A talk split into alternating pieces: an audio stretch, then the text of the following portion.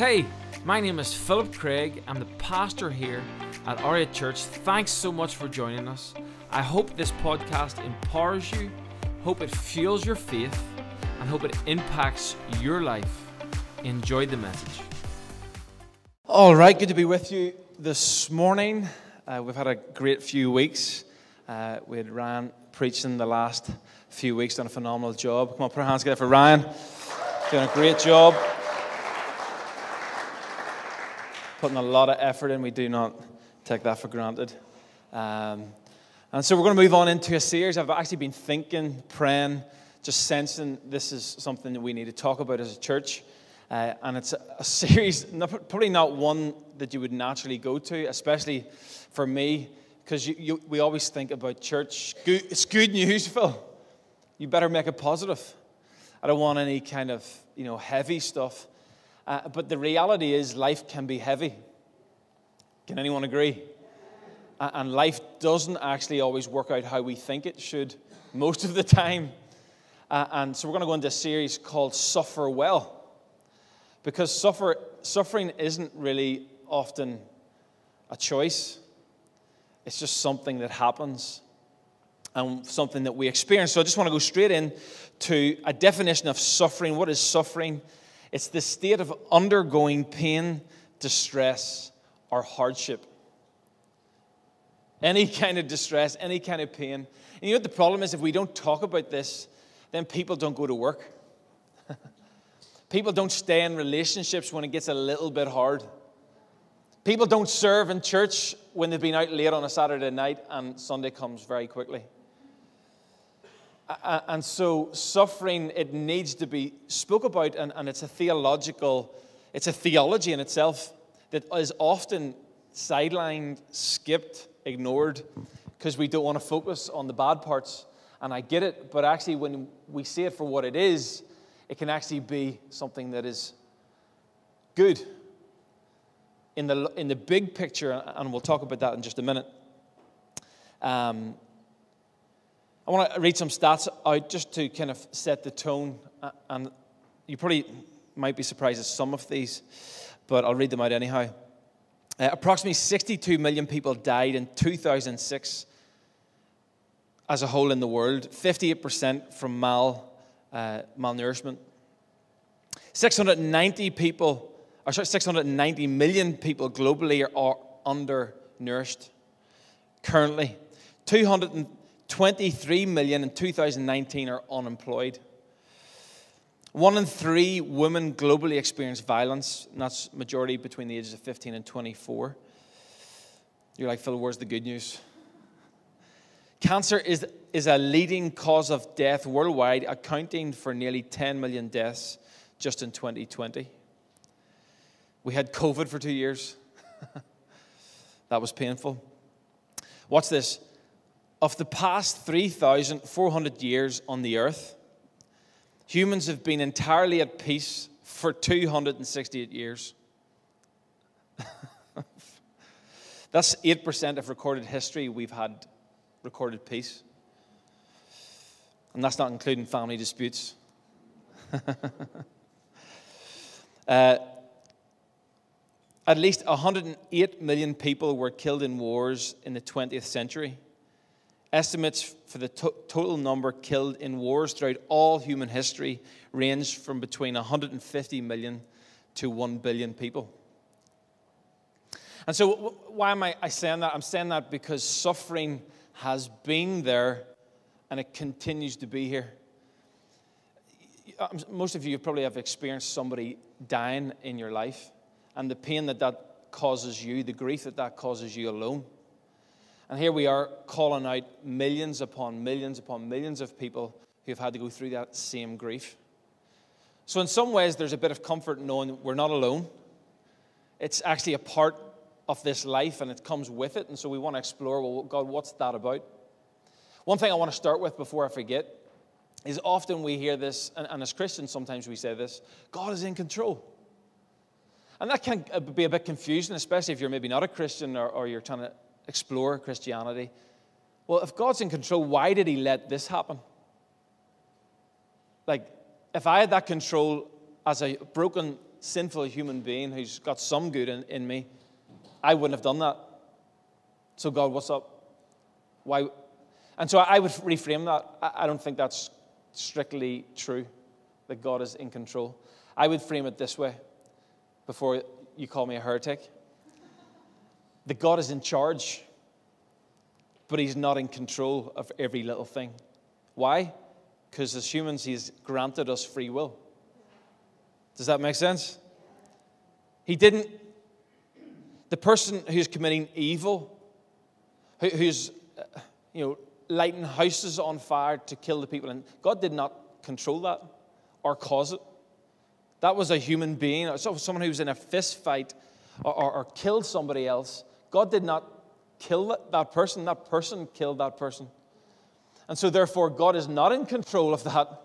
God is in charge of the entirety of the universe. He knows the final outcome in the big picture, but in the small picture in which we live, there's some things that God is not in control of. Because when we, when we see Jesus, who represents God, he brought healing, full healing to people.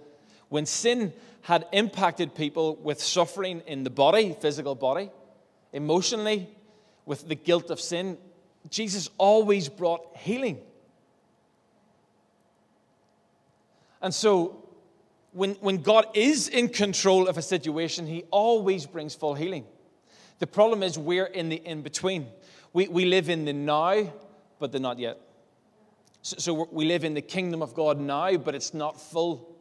It's not in fullness. And so therefore, we do see sin in operation and the effects of sin. And so we're going to get into that in just a second.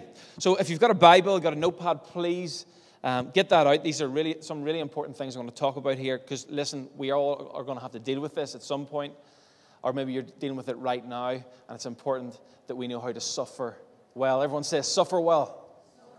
Suffer well. Suffer well. Um, so it says here in Genesis three, uh, verses six, What's, this is the, the story that a lot of us have heard about Adam and Eve in the garden. And the, God is, God, God's initial plan was perfection, was complete peace, complete wholeness, life eternal forevermore. And if some of you are thinking, oh, it's a bit crazy, well, at the end of the day, the reason we are heartbroken when somebody dies is because we have a, an eternal mindset. So you can't say you, can't, you don't connect with this, the picture of the Garden of Eden, because we're all heartbroken when a loved one dies because we didn't think they should have. We feel like it's not, shouldn't be over yet. It shouldn't be the end. Life eternal is in our heart. Eternity has been planted. And so here we have, uh, God has set the scenario up. Hey, you can do all this stuff over here, these trees, this fruit, live over here, have your being. There's just one thing I do not want you to do, and it's this tree. Do not eat of the fruit of this tree, of the knowledge of good or evil. Because he didn't even explain why. He just said, just don't do it. You got to. That's how we're actually supposed to live. Not understanding all the whys and the ifs and the buts. Just simple. Simplified life. Just, God, this, these are your ways. This is what you want me to do. I'm not going to get into detail. Fear gets into detail. And so, so we're picking up here. The woman is being convinced by the serpent, saying, oh, you should definitely eat that. Why, why would you not? Why would God not want you to have that? And we pick up on verse six, and it says, the woman was convinced. She's like, right, okay, you're right, serpent. I should do this. So now watch this. Three things she's seen. She, or, or three things happened here. She saw the tree with her eyes, and it was beautiful. It was attractive. It, its fruit looked delicious. Oh, that's tasty. So it started to mess with her hunger. Her fleshly desires were sparked up. So her eyes are fleshly desires. I'm hungry. I want that. And lastly, she wanted the wisdom it would give her. So three things. This is what messes us all up. What we see, oh, that looks good over there. I want that. What we feel, that, oh, that would taste amazing. That experience would be amazing if I could be with that person rather than this person. That, that experience would be amazing if I could cut that corner and get that money, that experience. And then lastly, the wisdom. She wanted power, authority. She wanted the ability to know things and control things that she wasn't intended to control. They're the three things that mess us all up, That's where sin begins for us all. Lusting after things with our eyes. I wish I had that car, that house. And we go down a path. Having a desire for a certain kind of experience, whether that's physical hunger, sexual hunger, whatever that is, we start to dream, anticipate, what would that be like? And lastly, power, to control, to manipulate, to be the boss of, to, to and once that becomes, when you go over that line, that threshold of controlling people, that's when things get really toxic, because that was never our call. And so it goes on to say, so she took some of the fruit and ate it.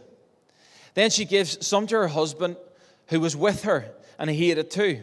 At that moment, their eyes were opened, and they suddenly felt shame and nakedness. So they sewed fig leaves together to cover themselves. When the cool evening breeze were, were blowing, the man and the wife heard the Lord God walking about in the garden, and so they hid from the Lord God among the trees. The, the Lord God called the man, "Where are you?" He replied, "I heard you walking in the garden, so I hid." He's hiding from God.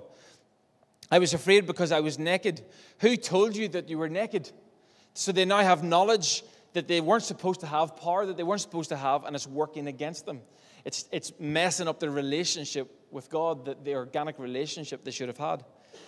"What have you done? The serpent deceived me," she replied. So, sorry. The man replied, "It was the woman who gave it to me." That's still happening today. Blaming the woman.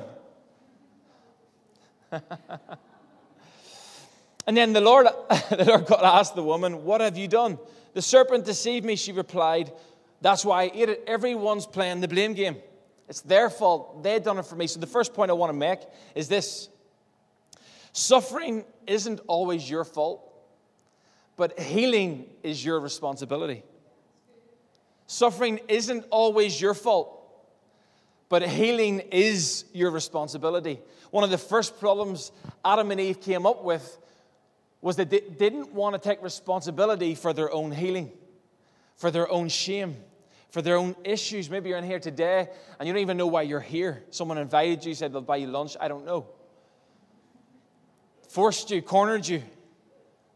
But at the end of the day, a lot of the times when we think about sin, we think about that imperfect part, part of us, we feel uncomfortable, we don't want to think about it, shut it down, run away, because it makes us feel nervous, it makes us feel uncomfortable, and I get that. But in order to deal with that, we have to face it. Can I get an amen? So let's just pray before we start. God, I just pray and thank you that you're good. I thank you, Father, you've given us everything that we need in the Scriptures, God, to help us understand what's going on in this world and, and the part that we get to play. God, help us to understand suffering and how to suffer well. In Jesus' name. And everyone said, amen. So why do we suffer is the big question. I remember um, we had just moved house out towards Craigavon. And brand new house, never been in a brand new house before. I was about thirteen, I think. And all it was the craze back then to, to put this thing called sunning in your hair. It's like a wee spray. It's basically lemon, lemon juice. Uh, and if the sun hits the lemon juice, you might even get a few free highlights. Because, you know, back in the day, you had the highlights. You know, the wee ends. You just get the wee ends. Thomas knows what I'm talking about. No, no one else does. Anyhow, I just thought, I'm, gonna, I'm thirteen, fourteen, it's time to get out of the box. I've had the, the side shade or, or the wee, uh, you know, the wee, what do you call that? Wee spiders, spider legs. Had that. It worked well for me, to be fair. It was a game changer. From wearing no gel to having the spider, honestly, it was a game changer. Couldn't, couldn't cope with the, the, the attention it was getting me. The spider legs were awesome. But I thought, you know, I wonder if we could do another level three. I'm, I'm at level two. I want to go to level three. And so sunning was that, that choice of mine that I thought would be the game changer. Spread it. And you ha- because there was no sun when I done it, it was in the winter or something. You, suppose that, supposedly, there was no YouTube. So I, I heard on the grapevine on M S N Messenger that if if you used a hairdryer, which I didn't own one at that, well, yeah, I didn't own one at that point. But then mullets came in and I ended up getting straighteners for ten pounds on eBay. Anyhow, I was using this hairdryer, and I kind of just left it on because it was taking forever, and it was getting a really weird color, and I was stuck in the middle. And so I remember going out to try and get more sun in, in, in, in the bathroom to spray it on, and I left the, the hairdryer on. We're just in a brand new house, brand new carpet, brand new everything. I, I knew it meant a lot to my parents, but I'd, I'd came back and I'd left the hairdryer on on the floor, and it had melted. We, I think we were in a week. It had melted the brand new carpet, and I'm like, oh my goodness, I'm dead. All of a sudden, it was no longer about my orange hair, and it became about the carpet, being, and I'm dead. And so I quickly got into problem-solving mode, and we had a wee cupboard and had a bit of that carpet in it, so I cut it out, and then cut the carpet out, and tried to fit it in just perfectly. I'm still doing that today with my garden, funny enough, patching it up, and, and cut, cut the, the melted part out, and put a new part in, and tried to sew it up somehow, and then I ran away. I literally thought, my life's over. I literally ran to the Kernan Plainfields for a few hours until it got cold. But I was suffering. I was suffering pain. I was suffering regret. I was suffering, I'm dead. This is divisive. This is, I'm going to get, I don't know, I'm going to let, I've let my parents down so much. I felt, I felt probably a bit like Adam and Eve in the garden. I ran for cover because I couldn't deal with the suffering. It, the pain, I, I didn't have the maturity to know that they might actually keep me in the house. They might actually, pro, there might be some consequences, but the consequences I was feeling was nearly enough to the point I didn't want to go back until it got cold.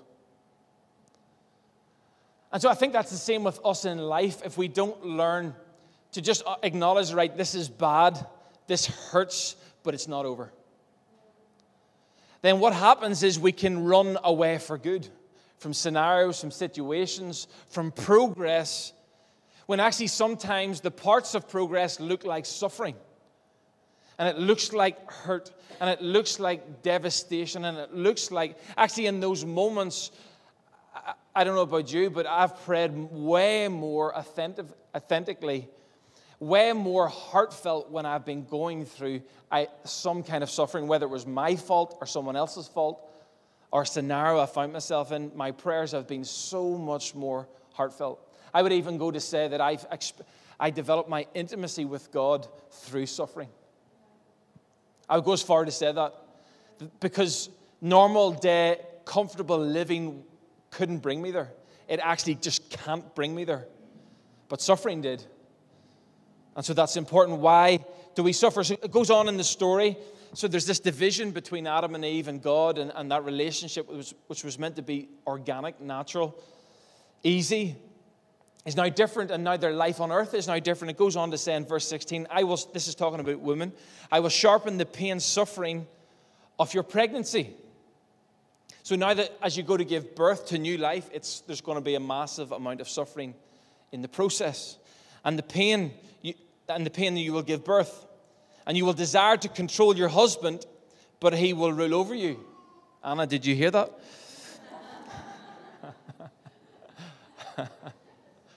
So it's, but it is interesting there, what's going on is, is as if in the Garden of Eden there was supposed to be mutual living, mutuality between man and woman, and because of sin, whatever's happened, it's caused hierarchy. It's caused domination in some ways. It's caused division of just, hey, let's just all bring our best to the table. Sin has caused imbalance, an element of suffering, even in relationships. The good news is that God came to redeem that. But suffering is still a part of the process. And then it goes on to say in verse eighteen, by the sweat of your brow you will have food to eat until, until you return to the ground. That's talking about men. As you go out to work, there's going to be times where you don't want to work, but you have to work in order to make a living, in order to have food on the table. It's important that we work. And so, number one, sin introduced suffering. Doing things, the lust of the eyes, what we see, it's beautiful. The feelings of the flesh and the desire for power introduced sin into the world. It says here in Romans, this is in the New Testament, so we've fast-forwarded to the New Testament, Romans eight and twenty. It says, against its will, all creation was subjected to God's curse. But with eager hope, the creation looks forward to the day when it will join God's children in glorious freedom from death and decay. So sin brought on death and it brought on decay. Has anyone realized that your bodies are not designed to live forever? Yet. Have you realized that yet? But there's something in your soul on the inside that does. It doesn't feel right to end. It doesn't feel right for it to be over with our relationships. There's something deeper going on at play. For we know that all creation has been groaning as in the pains of childbirth. So that example has been used again. Right up to the present time. And we believers also groan, even though we have the Holy Spirit with us as a foretaste of future glory. So the, the Holy Spirit gives us in part. It's a taste. The kingdom of God is here in part. We see heaven in part on earth, but not in full. The gifts of the Spirit, the prophetic gifts, all those different gifts of the Spirit are there to give us encouragement to keep us going. It's nearly like a cart in some ways to keep moving forward. God's in this. Yes, it's imperfect. Yes, it's messy. Yes, it's broken. God's still in it. He's actually using the pain. He's using the suffering for His glory. He's using the hard times to make you more Christ-like. That's actually the way that God has, has turned this thing around. The things that you hate the most are also the, the times and the places that you develop the most and become more like Christ-like. But if we throw that out, we stand still. We actually probably move backwards. We can't throw that theology of suffering out. Um, I know there's few people in here have been pregnant, are pregnant, have just had a kid. Kate was up on keys. She's just, is it the third? Third? Kate. Kate, come on up. My parents get for Kate.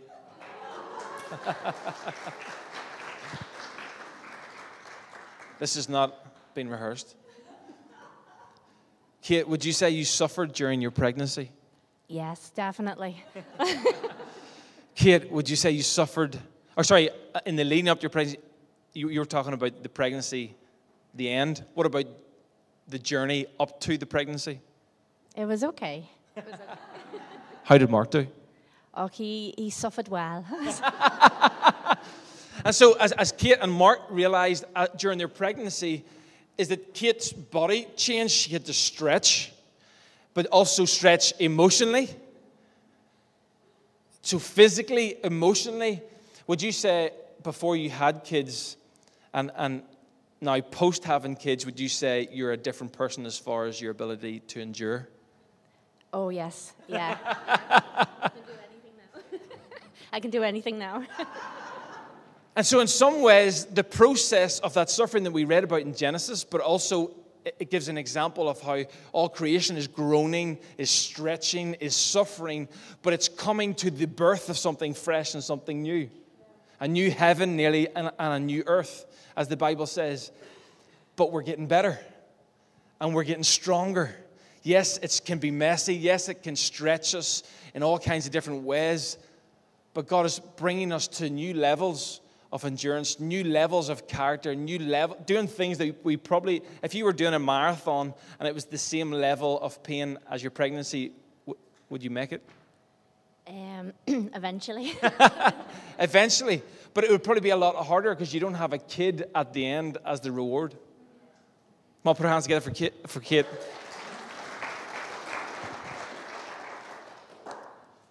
See, all creation is, number two, all creation is subject to suffering. No one gets away with it, whether you believe in Christ, receive Christ, atheist, doesn't really matter. Everyone is unfortunately subject to suffering because there's sin. We're not perfect now. Death exists. There's decay in our bones, in the earth. There's cycles. But the beauty about that is it gives us then an eternal perspective. That's what the suffering of humanity, the death and decay, actually points us to eternity. Three, suffering has many forms and purposes. Suffer- suffering can become, or we can suffer because of foolish choices. Anyone ever been there? Made, made bad choices, and so because of that, we suffer. I was with a friend when I was fourteen. A lot happened when I was thirteen and fourteen. But we used to go up to Port Rush, um, stay in his caravan for a few days, and, you know, you got to be careful who you hang about with in church. I met him at church, and, I, and he brought me in to the two p machines in Barry's. He showed me how to bump them. Don't do that. Just throw me into them by mistake, Phil. But, but he, he was real jammy, and he, he used to do the wee slot machines, and I'm not encouraging gambling, by the way. I'm just being honest. And I don't know if he had some tricks, but that day he won and done well. So I just thought, flip, I, I, I'm going to do the same. And I, I took my pocket money, about three pound, and I, that was really for a fish and chip at the Dolphin. But I spent it on the machine, and I, I ended up with nothing. There was no fish and there's no chip. And my mate had a good day. And because I followed his lead, I had to then suffer the consequence, because who I was hanging about with was leading me down a path that brought on suffering. And so that's, a, I was actually speaking to some kids this week in, in, in one of their citizenship or, or L L W classes just about how there's a cheesy saying, but it's so true: show me your friends and I'll show you your future, because we were talking about who influences our lives, our, our lives. And it's so, it's so important that sometimes we can suffer as a consequence of who we're with, who we hang about with, who's speaking into our life, who's given us our value system for what's right and what's wrong. Sometimes because of who we're with, we can suffer. And I did that day. In Proverbs thirteen, it says, walk with the wise and become wise, for the companion of fools suffers harm. We can also suffer, can come due to creation. As we just, just read, natural disasters and events like that, they just, there's groans, there's earthquakes, there's tsunamis, there's all kinds of different things that happen on the earth. And there's great amounts of suffering. There's famines. There's diseases. And so all creation suffers because of the fall. A little bit more about suffering. Suffering has many different faces. It has many different forms. We'll talk about that in just a second. Suffering is not random. Suffering touched Jesus. Suffering is mysterious because we know in part. Suffering is a battlefield. Suffering, suffering matures and equips. Suffering finds refuge in community. That's why church is an amazing place to suffer, because you've got people that want to pray for you. In just a minute, in the worship, we'll have people at the back who want to pray for you. On Wednesday night, we have prayer for those that are experiencing suffering right now, and it brings healing. Can you get an amen? Suffering can bring glory to God.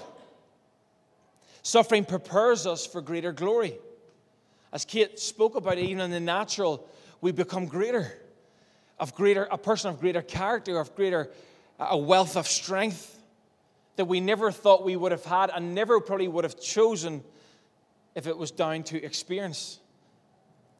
The reason Eve was attracted to the fruit was all the opposite things of suffering. Oh, I can get an, I can, I can satisfy my eyes, my lusts. I can satisfy my hunger right now in the moment. I can get power right now. Whereas God's usually the flipped opposite. He's a slow, a long suffering, a steady suffering. But in the end, it gives birth to the most beautiful things. And so here's a few types of suffering. We have, we talked about creation suffering. Uh, we have grief suffering. People who experience death, the death of someone, will have grief. And it's a type of suffering. When relationships fall apart, we, we grieve. And we should grieve. But it's suffering. Consequential suffering. That's just when we suffer because of a, a mistake we made, or a sin that we committed. There's a consequence. And that's a part of suffering. There's suffering that comes with that. There's victim suffering. People who suffer because of other people's wrongdoing. Wrong choices, we become victims, but it's suffering all the same. Empathetic suffering, some of you get this more than others, where when someone else is suffering, you feel really heavy for that person. Often counselors, good counselors, feel that. they really care when someone's hurting. They become empathetic and hurt with the person. The Bible actually says we should mourn with those who mourn. Um, collective suffering, that's when we suffer for groups. So maybe if someone is hurting in the church, we suffer as a group. Or something happens. Or, or, or Ukraine as a country are suffering as a group. Collective suffering. And so anyone associated or has a heart for Ukraine or connected to Ukraine, maybe has family there, um, they, they suffer with them. We have a discipline or preventative type suffering which a, a, a parent gives a child. So it's suffering all the same. It hurts, but it's good. It's to help bring correction. It's to help bring health. But it's suffering. Holy suffering, like Jesus suffered, he suffered for doing what was right. He suffered to bring freedom. He suffered to bring truth. But it's suffering all the same. Opposition suffering, when we come up against opposition, people don't agree with what we're doing. There's suffering that comes with that. Politicians, they, they come up against that all the time, where there's resistance and they have to, if, where, where's my identity in, in those places? Missional suffering, so if you're trying to spread the gospel of Jesus Christ and you come across people who oppose that, and because of the mission that you're on, they, they, you suffer. But there's also a suffering with that in regards to being faithful. And your flesh is crying out, and, and, and, and there's part of you that, that needs to die. The selfish part of you, the desires of the flesh, all those things, there's a missional suffering with that. So I want to read out this, Hebrews four and fifteen. It says, Jesus understands every weakness. Everyone say, every weakness. Jesus understands every weakness of ours because he was tempted in every way that we are, but he did not sin. He suffered well. So whenever we are in need, we should come bravely before the throne of our merciful God. There will we, be, we will be treated with undeserved grace, and we will find help.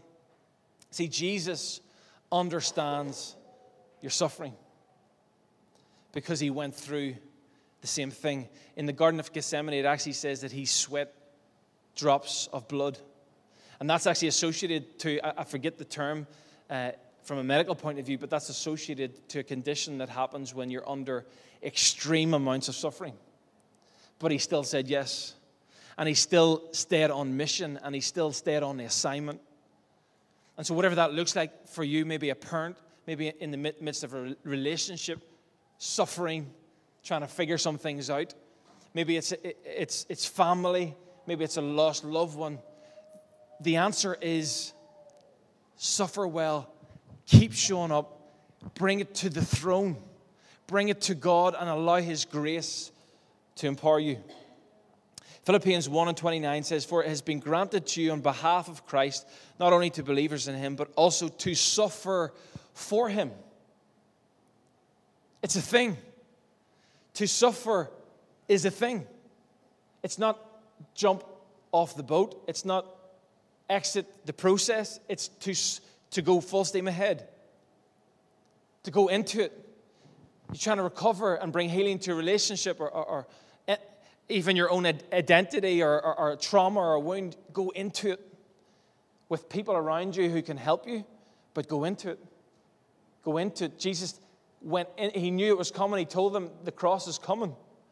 He went into it. He went in on that Palm Sunday into Jerusalem knowing what would happen because he's seen the big picture. Psalm thirty-four nineteen says, the righteous person may have many troubles, but the Lord delivers him from them all. And so yes, you're suffering. Yes, it's hard, but it's not over. And it's not the end. It's probably the middle. The middle is the point where you have a decision. Am I going to go back to the shore? Am I going to go to the other side? In the middle is where we have to choose to suffer well, so that when we get there, we become stronger. We become better. But if we opt out, the healing doesn't come. If we opt out, we don't become victorious. If we opt out, freedom for those other people don't come either. The freedom for the next generation doesn't come because you pass on a trauma. You pass on the wound, but God wants to heal you in Jesus' name. See, when suffering increases, so does God's grace. When suffering increases, so does God's grace. The problem is you can't access God's grace unless you're in relationship with God. Because the grace of God is what keeps us in relationship. Obedience moves us forward. And so, uh, so the problem is you're maybe feeling discouraged, but the question is, are you bringing it to God? Are you praying? Are you bringing your suffering in? I, I went through some situations. Some, uh, one comes to mind where I experienced probably the most suffering I've ever experienced in my life. And honestly, probably a lot of the, the worst suffering is relational. Physical, but also relational is a big one.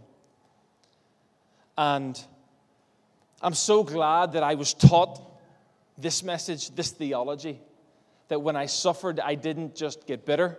I didn't just blame other people. I didn't just get mad. I says, God, I need your help. God, I need your strength. God, I thank you that you're not done with me yet, and you're going to use this situation to, to further your kingdom, to bring more glory to your name, and to help me to grow stronger. God, I'm going to use this situation to help some people in the future. If I react well right now, and I process well, and I learn well, I can really, I might have a, this could be a life message.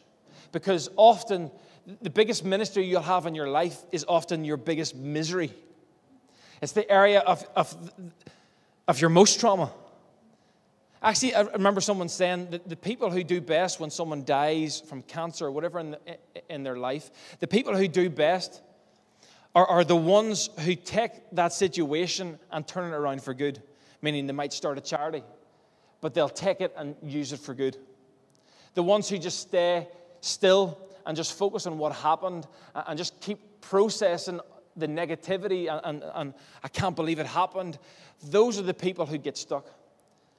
And, and who never really move forward and actually keep reliving the trauma to the point where they suffer more than maybe they needed to suffer. Because God wants to use every part of your life for his purpose. But we must first come to the throne of grace and ask God, hey, God, how can you use this? Because I know you're not done. I, knew, I know that there's something about to be birthed, Kate. I know there's something in the mix here. God, I know this is awful, and this is a product of sin and, and the decaying of my body and people's bodies, but I know you're not finished with me yet, and I know you can use this terrible evil, this terrible wrong, this terrible uh, uh, response of sin in the world that we see, and God, you're going to birth something fresh to help humanity, to bring glory to your name, as I, I, I tell people about how I came to your throne and how you give me this idea. In Jesus' name. When suffering increases, so does God's grace. God's resources get ramped up in your life. You didn't need as much in the last season, but after suffering, God dispatches more power, more strength. Suffering, so in Peter five it says, and the God of all grace, what is grace? Grace is unmerited favor. That basically means you didn't earn it, but you get it.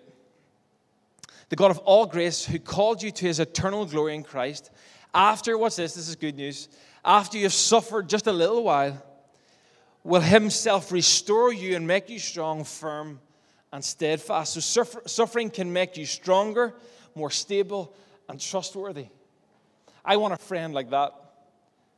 I want to be in relationships with people who are more stable, who are growing in trustworthiness, who are, who are growing in strength. I want to be around people who are growing in those things because we can do something together. I can trust you more over time. But I don't think you can get any of that until you come before the throne of grace and choose, I'm going to suffer well, God. This is not the way I would do it. But this is the, the world I live in. And honestly, I don't think it's the way God wants to do it. That's why there's going to be a new heaven and a new earth. But he understands that this is a season. And on this earth is a season. And so we're going to choose to suffer well.